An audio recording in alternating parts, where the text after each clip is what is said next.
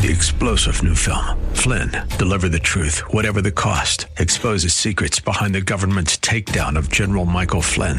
Flynn knew what the intel world had been up to. He ordered the first audit of the use of contractors. This set off alarm bells. He told the truth. He was the most dangerous person for Donald Trump to hire. They had to get rid of Flynn. Flynn, deliver the truth, whatever the cost. Available now. Watch it today. Go to salemnow.com. Salemnow.com. The following program is pre recorded. This is Simply for Women, a place for that mom who knows the chaos of life, the daughter who faces the challenges of the day, and for those women who want to deepen their faith. God invites us to take Him off our to do list and to simply be, to simply be with Him. The opinions expressed on this program are those of the hosts, guests, and callers, and not necessarily those of Salem Media Group, staff, management, or advertisers.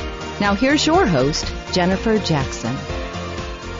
I remember when we were raising our kids and the boys were, oh, let me think, probably six, seven, eight, all the way through maybe 14, 16, in that range.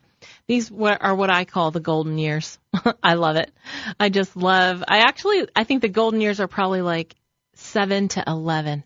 Kids are so precious at that age, aren't they? They're old enough to follow your rules and yet they're old enough to talk to them and enjoy them and just have fun with them and teach them so much, and little sponges. Anyway, during some of these golden years, I had some goals. We had a home and our house had some trees around it, surrounded by a, a tree lined driveway and then a little bit of space in the backyard. And so I said, I want a bonfire. I want a fire pit. So we did, we, we put in a fire pit. And then I said, I, I want the boys to have a treehouse space. And there was a treehouse on the property. Very cool. It had like the uh, secret uh, hiding place in the floor of the treehouse. Very fun. So the boys had like a money box in there and they could hide stuff. And then what was really fun was the fire station down the street from our house. They donated a fire pole to my husband. They were like, we're getting rid of this fire pole. Do you want it? I don't know how that happened, but anyway, my husband installed a fire pole. Very cool. So it had a ladder on one side, it had a little deck around it. We, I think we we stained it. I don't know if we added the deck. I mean, this tree house actually had like real little sliding windows. It was very cool. And and then it had the fireman's pole and all all this stuff. So so the tree house and and then I decided and this is just a mom thing, but I wanted a pool table in the basement. And I wanted the boys to have a pool table, dartboard, some things. And I found a pool table that was used through our friend and he sold it to us for three hundred dollars. And it was like I don't know an eighteen hundred dollar pool table, very cool. It had the cover on it and everything. And to this day, uh, my one son loves to play pool. Why why did I have these goals? Treehouse, bonfire, pool table. Well, I wanted the kids to be at my house. I wanted their friends to be at my house. I wanted them to have memories at home. And so I wanted all the cool stuff to be there. I wanted to be that popsicle mom, you know, I wanted stuff, food in the crock pot and they, they would come in the kitchen and eat these big meals because for me, that was part of my vision. Part of my vision was uh, I might be in the kitchen cooking or, or doing whatever, but I knew that they were on the property. I knew they were in the basement. I knew they were out doing a bonfire or playing in the treehouse and having their friends. They even did sleepovers out in the treehouse and all this stuff. So for me, the why behind the goal to these things was I wanted our home to be a haven. I wanted our home to be a safe place. I wanted it to be a fun, happy place. And the other why behind my goal, I didn't, I was not into all the electronic things. And I know I, that's a losing battle today. I get it. But I really wasn't. I wanted kids to use their imaginations. I wanted them to get to play and till they are so hot and sweaty and and you know come running in the back uh back of the house and slam the back door and get a glass of lemonade. For me, I wanted my kids to have a childhood. And I think that's so important today, isn't it? You know, what is a vision or a goal that you have for your family. And I, you know, I didn't achieve all of it and they still had some video games and, but for the most part, I have to say I'm really proud of my boys because they loved to, to be out in nature. They love to, you know, hike and, and do all those things. And I think that's part of it. They're part of being at home and, and having the, those trees and, and all of that. So I hope, I hope some of it stuck and I can see little glimmers of that. So the, the first question that you have to ask yourself with your goal is why? Why? What is your reasoning for success? What are you trying, the why behind what you're trying to accomplish? It says in Acts 26, 12 to 15, on one of these journeys, I was going to Damascus with the authority and commission of the chief priest. About noon, King Agrippa, as I was on the road, I saw a light from heaven, brighter than the sun, blazing around me and my companions. Now this is, this is Paul, but at the time he was called Saul. Verse 14. We all fell to the ground and I heard a voice saying to me in Aramaic, Saul, Saul, why do you persecute me? It's hard uh, for you to kick against the goads. And then I ask, Who are you, Lord? I am Jesus, whom you are persecuting. The Lord replied. I love this passage because Saul, I mean, what, he was holding the coat while they stoned Stephen. He was persecuting the church. He didn't care if Christians died. He, he just, he was. And here he is. He's on the road to Damascus. He sees this bright light. And Jesus says to him, Why, Saul? Saul, Saul, why do you persecute me? Later, his name was changed from Saul to Paul, and his life was changed from Saul to Paul. And we all know that, of course, and how he ended up being the most incredible advocate for the Lord Jesus Christ. But the question I have, and what does that have to do with, with goal setting and the why behind goal setting? It's, it's that we need to ask ourselves this question. Why are you living the way you're living now? You know, why was Paul living the way he was living then? And where do you need Jesus to come in and meet you that you might make such a total change and go in a different direction? That's what happened with Paul. God met him. He was living a certain way. He was, he was misbehaving. He was doing these things and God met him. And then he totally changed his life and he began going a different direction. I think with goal setting and the why behind it, you have to really get to the root. You know, why was Saul persecuting Christians? And now, why did he want to go bless Christians and make Christians, even of the Gentiles? we have to ask ourselves those questions. Why am I doing what I'm doing? You know, maybe your goal is physical and you have to answer the question, why have I been eating myself into oblivion? You know, or why am I damaging my body intentionally?